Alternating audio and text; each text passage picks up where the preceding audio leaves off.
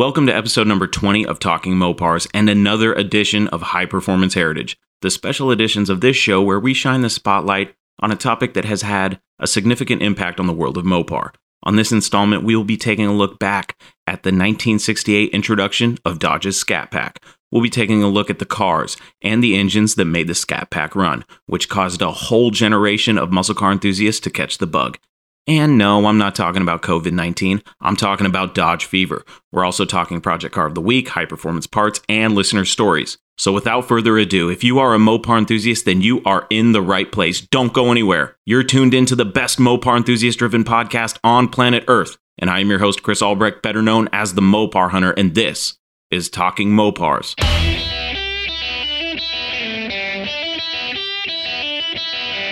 You're listening to Talking Mopars with the Mopar Hunter, your direct connection to all things Mopar.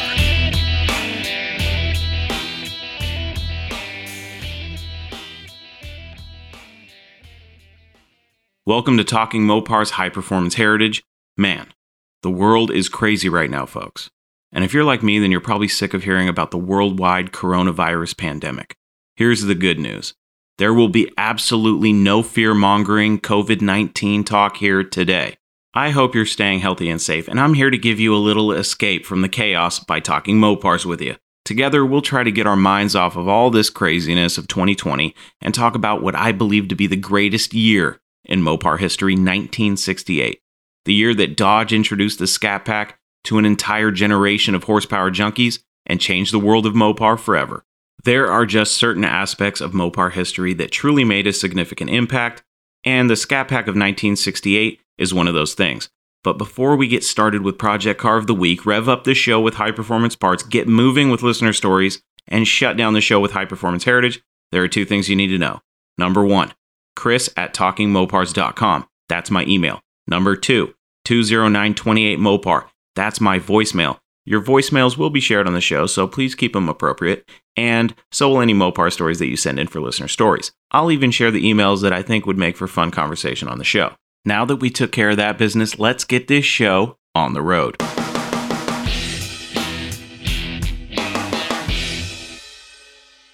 This week's Project Car of the Week was the 1969 Plymouth Roadrunner posted on the Mopar Hunter page Friday, March 20th at 9 a.m. Here is the ad. 1969 Plymouth Roadrunner numbers matching bucket seats, center console, Hurst 4 speed 383 N96 package, original rims, and build sheet. Runs and drives great. 25500 or best offer. Not interested in low ballers. Condition is listed as good and title status listed as clean. Located in Webster, New York. Here's the thing, folks. I like this car. It's numbers matching. It's got, you know, some desirable options the bucket seats, center console. It's a four speed. It's got the N96 package, and the guy's got the build sheet. He claims that it runs and drives great. Those are all good things. And for 25,000, you know, I think he may be a little bit high on the price. The color of the car is kind of like a dark emerald green, which I don't believe was a factory color. And looking in the engine bay, I see that it's kind of like a flat black. So that's one thing that annoys a lot of Mopar people. For me, it doesn't bother me that much unless it's a fully restored car and then they cheaped out on the paint on the engine bay and they went black. I don't really like that. But, you know, a driver quality car, no big deal. That can always be changed later on down the road. The car's cool. It's got the factory tach, you know, obviously bucket seats, the console. Th- those are all great options. And the N96, who, who doesn't love the air grabber hood? Come on. And it's got that Coyote Duster air cleaner lid. The car looks to be in reasonable shape. If you look at the pictures the guy posted, the car does not look like a rot box. So that's a good thing. I think that this car has really good bones. And for 25,500, I think there's a little bit of room to work there. I would like to see the price around 18,000, so that's 7,500 off, which is a fat chunk of change, let's be honest. So, you know, around 22 is probably realistic, 23, 24 maybe, I don't know. But for me, I think it's a great idea to spend low to mid 20s for a running and driving car that you can enjoy. So this is definitely a car that I think would be a good car to consider if you have that kind of money to throw around at a Mopar project. Because Running and driving project cars are amazing. Why? Because you can enjoy them while you're restoring them or modifying them, whatever the case may be. So I think this is a great example of a, you know, reasonably priced project car. and it is numbers matching, which is desirable, and it's got the build sheet, so that's cool. So, you know, it does have a picture of the fender tag here, and the fender tag looks rotted, so hopefully, you know, with the information on the build sheet and the original fender tag, maybe you can get a repop fender tag made and enjoy the car as you restore it. He's got some pictures of the underside. The underside looks pretty clean, doesn't look like there's any cancer. Even the trunk pan looks really good. So I think this is a solid car to start with, especially if you don't want to invest, you know, $90,000 on a restoration. This has really good bones. And it's always a good thing to start with a project that has good bones because then you're not doing a bunch of metal work on it and you can focus on the things that really matter, getting it running and driving in tip top condition. You know, this guy says it runs and drives great, numbers matching. You want to preserve that engine. So, like for me, if I wasn't going for a OE, you know, quality restoration, I just wanted to drive the thing, I'd just drive the thing. You know, maybe pull the original engine out and put something else in that's fun, and maybe just start with restoring the engine. You know, if what you're looking for is an OE quality build, start with the engine, get that restored, and then slowly work your way to the point where maybe it's time to tear apart the car and do the paint and body work that's necessary to get it in primo condition. I like that the seller shared the Hagerty vehicle valuation report that says 28,200, but in very tiny print it says average value. He shared that as like a selling point. That price is based on opinion, desirability, and all that stuff. He's asking 25.5. Hagerty's average value is 28.2. I still think lower 20s would be a great price for this car, but I also wouldn't have a problem paying, you know, around mid 20s for it, just because it is numbers matching. That's kind of hard to find in today's market for a reasonable price. And, you know, some people will say, you know, $25,000, that's not a reasonable price. I don't got that kind of money. Well, then maybe you should look at something a little bit lesser than a 69 Roadrunner, all right? Uh, decent quality Roadrunners and any decent quality B body that's somewhat desirable is going to fetch a lot of money in this kind of condition. And you know, that's another thing. What what is a lot of money? You know, is $5,000 a lot of money? Cuz I see a lot of cars that probably are worth 10 grand that people are listing for 15 to 20 and that potential buyers or looky loos, what have you, will say, "Oh, that's a $1,000 car." Well, is it? Is it a $1,000 car, dude? You know what I mean? So, pricing and the Mopar market right now is kind of iffy. You see a lot of different people that say vehicles are worth a tenth of what they're actually worth. And then you see guys that will say, you know, oh, I'd pay that for a car that's clearly not worth the amount that is being asked. So there's a butt for every seat, folks. And, you know, some people got fatter wallets than others. My wallet is slim pickings. It's gone on a serious diet as of late you know, and I say, oh, yeah, I would buy that if I had the money. I don't have the money. so me saying that is kind of like saying, yeah, I'd, I'd buy a Charger Daytona with a Hemi if I had the money. You know what I mean? So take what I say with a grain of salt. But I've seen, you know, hundreds, maybe even thousands of these cars for sale since 2015 when I really started doing a deep dive into posting all these cars and finding them and seeing the values. And you'll hear stories about guys that go and pull, you know, roadrunners out of barns. You'll see that, oh, they paid $5,000 for it and fully restored the car's worth 50,000, you know, or whatever. I'm just throwing numbers out here. But that's uncommon. That doesn't happen every day. So you can't really base values of cars on prices from back in the 80s and 90s. Okay, it's not the 80s and 90s anymore. We need to stop thinking like that. These cars, the numbers are dwindling. Every time a car is found in a barn, in a field, in a old garage, that's one less to be found. The market's really interesting and it really is hard to predict, but I will say that they're never going to be as low as what the 80s and 90s were. I don't care what happens in the economy. This economy could tank six feet in the ground and you're never going to find a charger for 500 bucks. And if you do, hey, get on the show. Let's talk about it. All right. Because I like hearing those stories too. I have buddies that have paid crazy prices for really cool B bodies and E bodies. You know, they're out there. I'm not saying that they're not out there, but the chances of you running into one for that cheap, pretty slim. And if you do, there's a lot of guys that'll triple your money right away. You know what I mean? So if you're looking for a quick investment car, let's say you find this car that I'm talking about here on Project Car of the Week. and the guy wants five grand for it. Well, I'm looking at the car and I'm saying, you know, 18 grand would be a steal, in my opinion. You get this car for 5,000 and you could easily flip it for 15. That's a $10,000 come up. That's 10 grand right in your pocket. It is what it is. So that's Project Car of the Week. 1969 Plymouth Roadrunner for 25.5, air grabber car, numbers matching, 383, four speed. What do you want? Console. This thing's got it all. Let's try to get it for less than 20, all right? That's Project Car of the Week.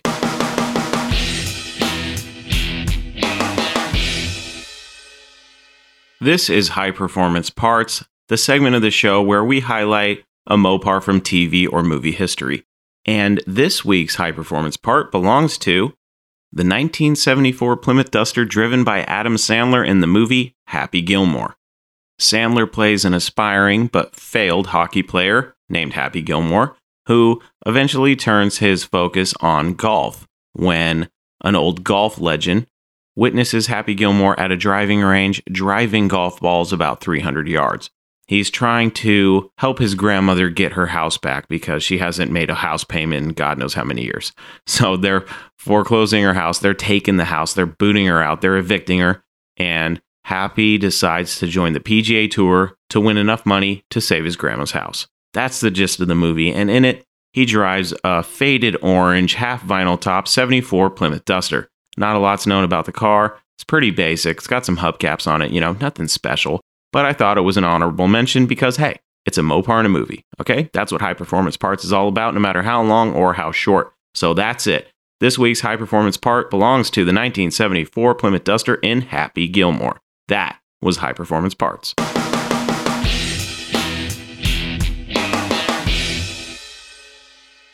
This week's listener story was sent to my voicemail from a good buddy of mine, Johnny Mopar. So let's hear Johnny's story. Hey, Chris, what's going on, man? This is uh, Johnny Mopar. Anyway, I thought I'd give you a story about a 1968 Dodge Charger. Uh, this car I bought back when I was about 16 years old. Uh, it was about 1989. I was a junior in high school. Anyways, riding the school bus um, to school one day, and I happened to be sitting on the left side of the bus, looking out I had a window seat. And I'm looking out, you know, into the distance. Anyway, over a knoll, pretty far away, I could see this roof line of a car. And, uh, it had a pretty wide C pillar, so I thought, man, that could be a charger. Now I've been up and down this road plenty of times with my parents, and from the street, low street level, you couldn't see this car. It was completely hidden by this small hill. I only it because I was on the school bus and I happened to be looking that particular direction. Um, anyway, so from the school bus, I couldn't even see the doors, the fender, or the quarter panels. I could only see the roof. So on the way to school and all day at school, all I can do is think about this car and I'm like, man, I hope it's a Charger. I thought it could be a Chevelle, early Chevelle. Um, but you know, I'm just praying that it's a freaking Charger. So longest day ever. Get home from school finally. You know, I'm getting off the bus and I'm walking home with a purpose, you know, which was shit. We probably, I think it was about at least a quarter mile walk to get to home, you know, to get home, jump on a dirt bike, haul ass over to this house and, uh, look around the side and I see, sure enough, it's a Charger 68. I'm like, hell yeah. I am so excited at this point. I knock on the door and no answer. So anyways, I go home disappointed, doing homework and all that. It's kind of late. Um, I couldn't get back out there. So day two, get on the bus, get on the left side of the bus, get a window seat. Sure enough, see the charger again, you know, as if it was going to go away. Anyways, uh, get home from school that day walk home with a purpose, get on the dirt bike, haul ass over to this house, knock on the door. This time the door opens and it's this big dude. This dude was huge. Now he's 16, so he probably wasn't this tall, but I could have swore he was like seven feet tall. This guy was a big dude and he had a mean look on his face like, who the F are you? And what the F are you doing here? And so I go, hey, um, I was wondering if you wanted to sell that car in the backyard. He invited me in. He asked how much I would give him for the car. I said, can I look at it first? And he said, sure. So we got in the backyard. Um, it's pretty beat up. The grill's knocked out of it. Front bumper's bent. Hood got folded back on it. The left rear tire is like buried in the ground. And I'm like, man, it's pretty rough. And he goes, yeah, it's my brother-in-law's car. About five years ago, he got into trouble and he had to leave town. Um, he said he drank a lot and, uh, he hit mailboxes, fences, drove the car into a ditch. So sounds like he did a lot of drinking and driving. Um, I assume he had a warrant probably out for his arrest, which is why he had to get out of town. Anyway, this was like five years before I was knocking on the door. So obviously the guy never came back for his car or to pay them back for the plane ticket. Um, so anyways, I go, well, would you take 50 bucks for it? And he goes, make it a hundred. I said, all right, cool. So I haul ass home, tell my dad, dad, I need to borrow a hundred bucks. He's like, why? And I'm like, I just bought a charger for a hundred bucks. And he goes, what? Oh, I'm going to go look at it first. And I go, dad, I don't care what you say. I'm buying this car no matter what. So I said, I'll work it off. I'll do whatever, you know, around the yard. So he gives me the hundred bucks. Um, that weekend, I borrowed my dad's van, um, ran a, a car dolly and had my buddy come and help me. The freaking dirt, cause this was summertime and the dirt was like concrete where the wheel was buried into the ground. So we had a hell of a time digging this thing out. And then it was the wheel was locked. It just wouldn't rotate at all. So we load, we put the dolly under the back of the car. My buddy jumped into the car and was steering it backwards while I was pulling it with my da- my dad's Dodge van. Anyways, it was like two mile, a two mile drive down dirt roads and stuff. It was pretty, pretty hectic, but we made it, no problem. Um, that weekend, threw a battery in it, threw some gas in it, threw gas into the carb, fired up, and just sat there and purred like a kitten. It's like awesome, so stoked. Uh, my dad helped me. We uh, took a water hose to the left rear drum and just started, you know, trying to get all the mud out of the wheel or out of the brake assembly. Um, the drum was pretty rusted to the axle. We were prying on that thing like crazy. We finally got it off, but we bent the drum, so I had to replace it.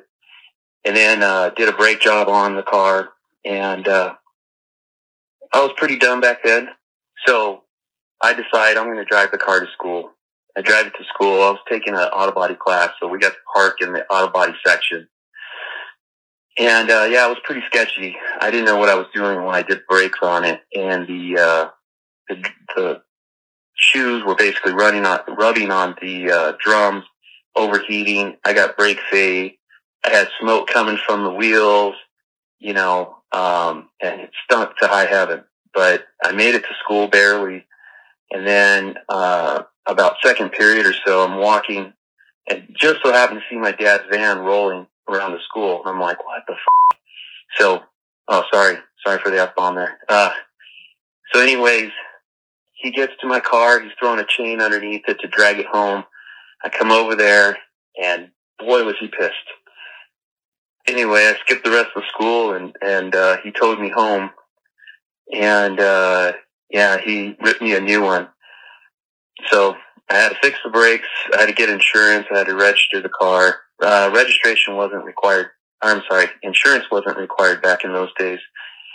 And anyway, I took care of all that stuff, and then I drove the car for a while um, until I the motor leaked like a stuck pig. So one day it just leaked too much oil, and I didn't. I wasn't paying attention, and uh, the three little 318 just gave up the ghost. So, anyways, I still have the car to this day. Um, love it.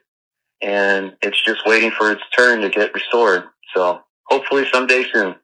All right, man. That's the end of the story. Wait. Hey, Johnny, thanks for sending in your story. Wow. A 68 Charger found at 16 years old. And the only reason it was even found was because Johnny was paying attention while riding the bus. That's true Mopar hunting. You're looking out the window and you spot what you know is a classic car, but you don't know exactly what classic car. You have some suspicions, you know, Is it a Charger? It could be an early Chevelle. But Johnny lucked out this time around, and it was a 68 Charger. How awesome is that?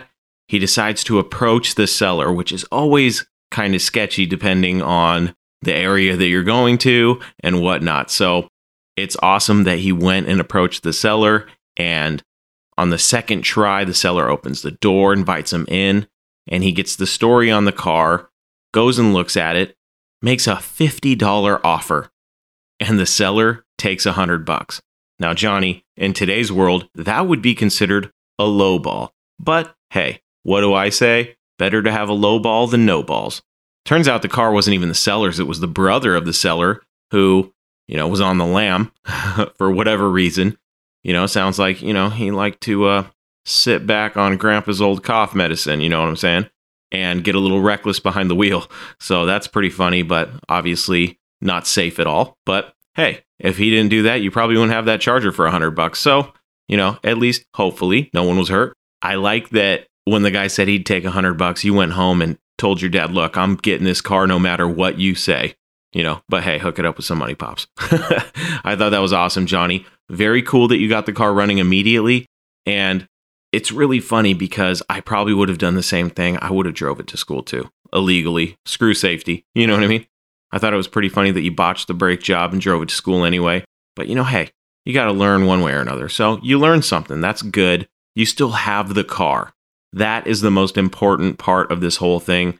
There's so many people out there. And Johnny, I know that you have cars that you wish you'd never gotten rid of. And actually, speaking of, I'm bringing Johnny onto the show because he's got a story about a car, another Charger, coincidentally, that ended up making some waves in the car enthusiast community. But we'll get to that on another show. Let's just say that his car is now infamous, even though it's not in his hands. Anyways, it's awesome that you still have your car. Don't sell it. I don't even think I have to say that at this point, Johnny. I don't think you'll ever sell that car. I think it's awesome that you still got it. And I can't wait to see what you do with that charger. You're one of the few people that can say they still have their first Mopar. I am pretty sure this is your first Mopar. Correct me if I'm wrong, Johnny, but a 68 Charger is your first Mopar and you paid 100 bucks for it. That's a win in my book. So Johnny, thank you for sending in your story. A 68 Charger for 100 bucks? That's a win in my book, especially at 16. I don't even know what I would do at 16 if I had a 68 Charger. My life would be completely different right now, I tell you that. but awesome story, Johnny. I can't wait to get you on the show. We're going to talk Mopars. It's going to be a blast. But thank you for sending in your story. And ladies and gentlemen, that's how you send in a story. Now, I'll tell you right now that Johnny had to leave three voicemails because we learned that the voicemail only allows you to record for three minutes. So Johnny had three different calls, three different messages, and I was able to splice it together so it sounded good. And, you know, Johnny's a great storyteller. I love the stories. So if you want to send in your story, if you call 209 28 Mopar and you leave me a voice message, just know that you have three minutes. But if you go longer, you're going to get cut off. That's okay. You can call back and continue the story and I will splice it together. So it doesn't matter how many times you call. You know, if you have if you want to leave 10 messages and we'll get a half an hour of story on there, that's fine. We'll figure it out. So Johnny, congratulations. You're the second person to leave a voicemail and I love stories like this. I always think the stories are better coming from you guys. Now, don't get me wrong, I love telling the stories, but there's just something more authentic when it comes from you. So I encourage all of you out there that are thinking about emailing me your stories, leave me a message instead. Get yourself heard on the show. It's a lot funner that way for everybody involved. So take that into consideration if you want to tell your story. And one more thing, you'll also notice that Johnny was the first person to let an F bomb slip on the show. That's okay, I can edit that. So feel free to speak free just do me a favor and try not to curse because this is a family show. I know there's some kids listening, and, you know, we want to set a good example for the young ones, okay? That was Listener Stories.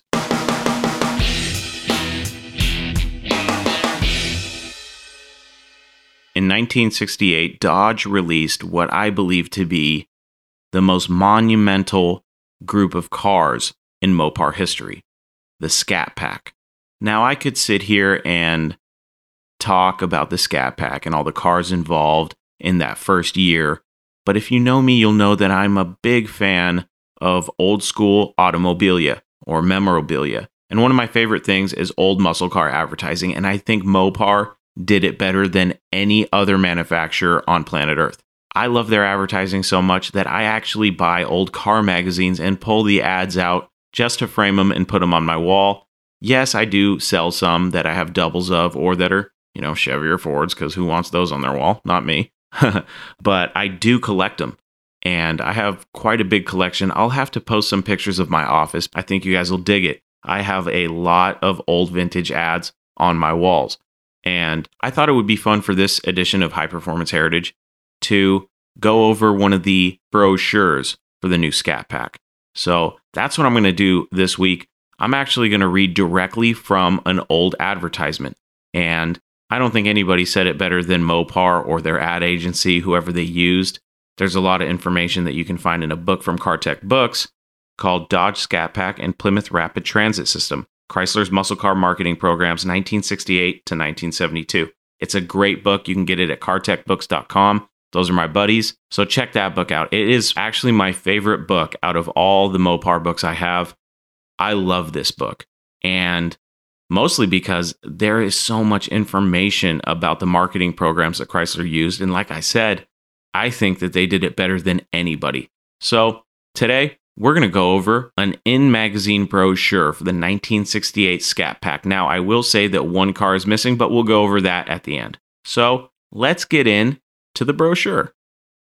Three ways to catch Dodge fever Charger RT, Coronet RT, Dart GTS. Run with the Dodge Scat Pack, the cars with the bumblebee stripes. Charger RT, the clean machine. You're the driving expert. If you're a pro, drive like one, safely. There are cars you buy because of one look a piece of sculpture, shaped like a Mach 2 jet on wheels. And from the long, low hung, clean snout rolling inquisitively along the ground to the impertinent flip of the spoiler on the rear deck, you wouldn't change a line of it if you could. There are cars you buy because of a throaty rumble deep down inside that makes you vaguely uneasy to be standing still. There are cars you buy because the suspension treats an angled grade crossing in the rain with studied insolence because the four speed box changes cogs with the precision of a sharp axe striking soft pine, and because just sitting in it, you know it's right and just the way you want it. And if you don't get it, you'll hate yourself every time you think about it. Charger RT is such a car. People who don't understand cars might say, it's kind of cute. Cute? With a 440 Magnum as standard equipment? It is your duty to make sure they are all sold before that kind of person gets his hands on one. To help you, we've kept the price nice and low ground rules. You can't corner in midair. But then that's what the special springs, shocks, sway bar, and oversized anchors are for to keep you grounded when you need it most. They're all standard. Hope we haven't spoiled the fun for the do it yourself crew. Front discs, optional. Seat yourself. It's your choice. Standard front seats on RT are deep, snug, foam padded vinyl trimmed buckets, and for a modest extra cost, we'll go you one better with a cushion plus fold down armrest between the buckets if you like extra company up front. Still, another option is a center console you can have with either the 3 speed automatic or 4 speed manual transmission and console mounted selector. Now, what's your choice? Store in the door. A pocket located on each door where, amazingly enough, you can reach it. Great place for the genuine Italian shades and a tour guide. Stripe for action. Here's a kind of cocky way to show your colors. Wrapped boldly around the tail like a bumblebee. The problem is that it tells everybody just what you're pushing. If that bothers you, order yours with no stripes at all. Charger's Dash has plenty of it. In an era where dashes start looking like soda fountains, welcome news. Matte black, with numbers yet, and readably round dials, and an optional tach also round, readable, and mounted on the dash with clock in the center. One look, and you've got Dodge fever. Coronet RT, the time machine. Save the competition for the track. Be a friendly driver. Coronet RT, the great looking, beautifully balanced example of just how easy it is to own the whole show. Beautifully balanced in the engine room with a 440 cubic inch Magnum V8 and a TorqueFlite automatic, no less. Superbly balanced at the corners with a special handling package that includes an extra leaf in the right rear spring to help put all the torque where it belongs and keep it there. Wide tread tires and bumblebee stripes, too. And all of these come standard. What's optional on Coronet RT? Well, among other things, a slick and rugged four speed manual box, and Dodge's deservedly renowned 426 cubic inch Hemi V8. The fact that Coronet RT is also easy on the eyes, strong as a rock, comes in two door hardtop and convertible versions, and is priced in a very encouraging manner, shouldn't hold you back either. With Coronet RT, everything will stay beautifully in balance, including your budget. Decisions, decisions. Whether to have the bold bumblebee stripe encircling the rear deck, the elegant fine lines running down the flank, or perhaps no stripe at all. They are all free. The choice is yours. Gentlemen, be seated. This interior is standard on Coronet RT. The console and head restraints are optional, but the deep foam padding, the carpets on the floor, and that easy to keep great looking set of buckets are included in every one. Yes, you can. Order that nifty rally dash for your Coronet RT, complete with readable round dials, matte black finish, white numbers, and even the full size tach and clock. We've got you cornered. What makes it happen? Plenty. Heavy duty shocks, springs, a sway bar Charles Atlas couldn't bend, and to keep your rubber on the road, an extra leaf in the right rear to control the torque. Also, heavy duty brakes with drums as big as buckets. Front discs are optional for those in a hurry to go nowhere. No wonder you've got Dodge fever. Dart GTS Sport, the Scat Pack Compact. Drive safely, it's contagious. There was a time when all the great American cars were either as big as a house or strictly two up. No more. GTS is a new breed, different in the way it feels, looks, handles. It doesn't take much thinking to cram the biggest mill available into the smallest car you make. What you end up with is a nose heavy stone that won't corner if you bribe it. That's why GTS offers the first new small V8 in a decade, if you call a 340 cube four barrel small. What you get is a car that puts the traction where it counts and that changes direction like the tip of a whip. It doesn't take a mint to afford it or a mechanic to keep it running. What you also get are more than enough room for two couples on the town. A look inside and out makes you feel like the last of the big spenders. Stripes, wide treads, and a new air scoop hood design. Dart GTS, proof that a great bundle of action doesn't cost a bundle anymore. Quit dreaming, start driving. Stop in at your Dodge dealers and tool around the block once or twice. It will make a believer out of you. Get a grip for yourself. This one comes equipped with wide treads, with competent springs, shocks, and a sway bar to match. It's called the Rally suspension. If you forget how to spell it, don't worry. You can't buy a GTS without it. Any way you want it. Some people think this car looks best without any stripes at all. Others prefer the bold bumblebee variety or rally stripe down the side. Who are we to tell you what to do? Any one of the three, your choice. Here's the scoop. Now that you know what the new Air Scoop hood design looks like, you ought to try what's hidden inside. Either the new 340 cubic inch V8 or the optional 383 4 barrel. The looks may be only skin deep, but that GTS brand of action goes clear through. Great in the stretch. The bucket seats are standard, the head restraints and console optional. The nicest standard thing about the accommodations, however, is the extra room they're in. Carpets and foam padding on the seats are standard, naturally. Savings and spice, that's what GTS is made of. Nice the way GTS gives you the things you want most without shredding the old bankroll. Leaves you with enough left over to live a little. So why don't you? Your Dodge dealer is the man to see. Congratulations, you've got Dodge fever. Here's what makes the Scat Pack run 426 Hemi dual 4 barrel V8, 425 horsepower at 5,000 RPM, 490 pound feet of torque at 4,000 RPM, compression ratio 10 and a quarter, recommended fuel premium exhaust type dual, optional for Charger RT, Coronet RT. 440 Magnum 4 barrel V8, 375 horsepower at 4600 RPM, 480 pound feet of torque at 3200 RPM, compression ratio 10.1, recommended fuel premium, exhaust type dual, standard for Charger RT, Coronet RT. 344 barrel V8, 275 horsepower at 5000 RPM, 340 pound feet of torque at 3200 RPM. Compression ratio 10.5. Recommended fuel premium. Exhaust type dual. Standard for Dart GTS Sport. There you go, folks. That was the brochure that I got in one of my old magazines. It was really cool. It was a pleasant surprise, and it's now part of my collection. But here is the thing there was one late addition to the Scat Pack lineup in 1968 and that was the 1968 Dodge Super Bee. Standard with a 383 Magnum V8 and a 4 speed manual transmission, with an optional 426 Hemi. I do have one 1968 Super Bee ad that I'm going to read just so that we cover all the 1968 Scat Pack cars. So here it goes. Announcing Coronet Super Bee Scat Pack performance at a new low price. Beware the hot cammed four barreled 383 mill in the light coupe body beware the muscled hood, the snick of close coupled four speed, the sure footedness of red lines, rally rated springs and shocks, sway bar and competent 11 inch drums, beware the Super Bee. Proof you can't tell a runner by the size of his bankroll. And there you have it, folks the 1968 Dodge Scat Pack. All very cool cars. If you asked me to pick a favorite, I don't even know if I could. I really like the 68 Chargers. I love the darts, obviously, because I have one myself. And the coronets are amazing, and the Super Bees are amazing. So it would be hard for me to pick one, but if I had to, 68 Chargers used to be my favorite Mopars, and I just really loved the tail lights and the front end. I love the nose on those things. But as time goes on, I'm still a B body fan. I own an A body and an old truck, but I'm a B body fan. And I really like Super Bees. Over the past few years, my love of Super Bees has just skyrocketed. So I would say, give me a Hemi powered four speed Super Bee. I think I'd take that one. But that does it for this edition of High Performance Heritage. Now that you know a little bit about the Scat Pack, we still got more to cover. We'll get into the rapid transit system, so look forward to that in upcoming episodes. And that does it for this edition of High Performance Heritage, the 1968 Dodge Scat Pack.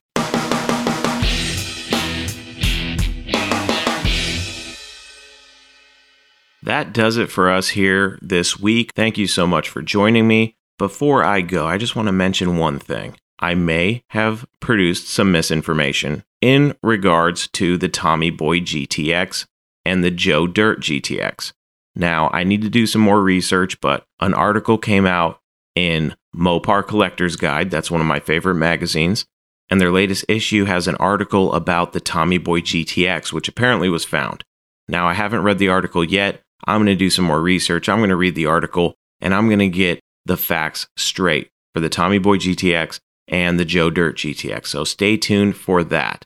And that does it for us here on Talking Mopars. For more information about this show, please visit talkingmopars.com. You can find everything you need to know about the show on the website. You can find places to listen. You can actually listen to the show. You can get in contact with me, all that good stuff. Also, my email.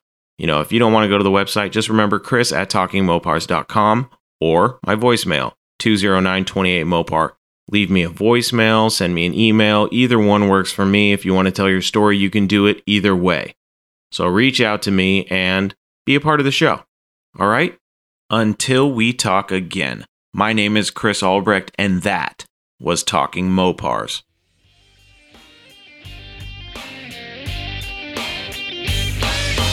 Thank you for listening to Talking Mopars, your direct connection to all things Mopar. Until next time, remember, no Mopar left behind.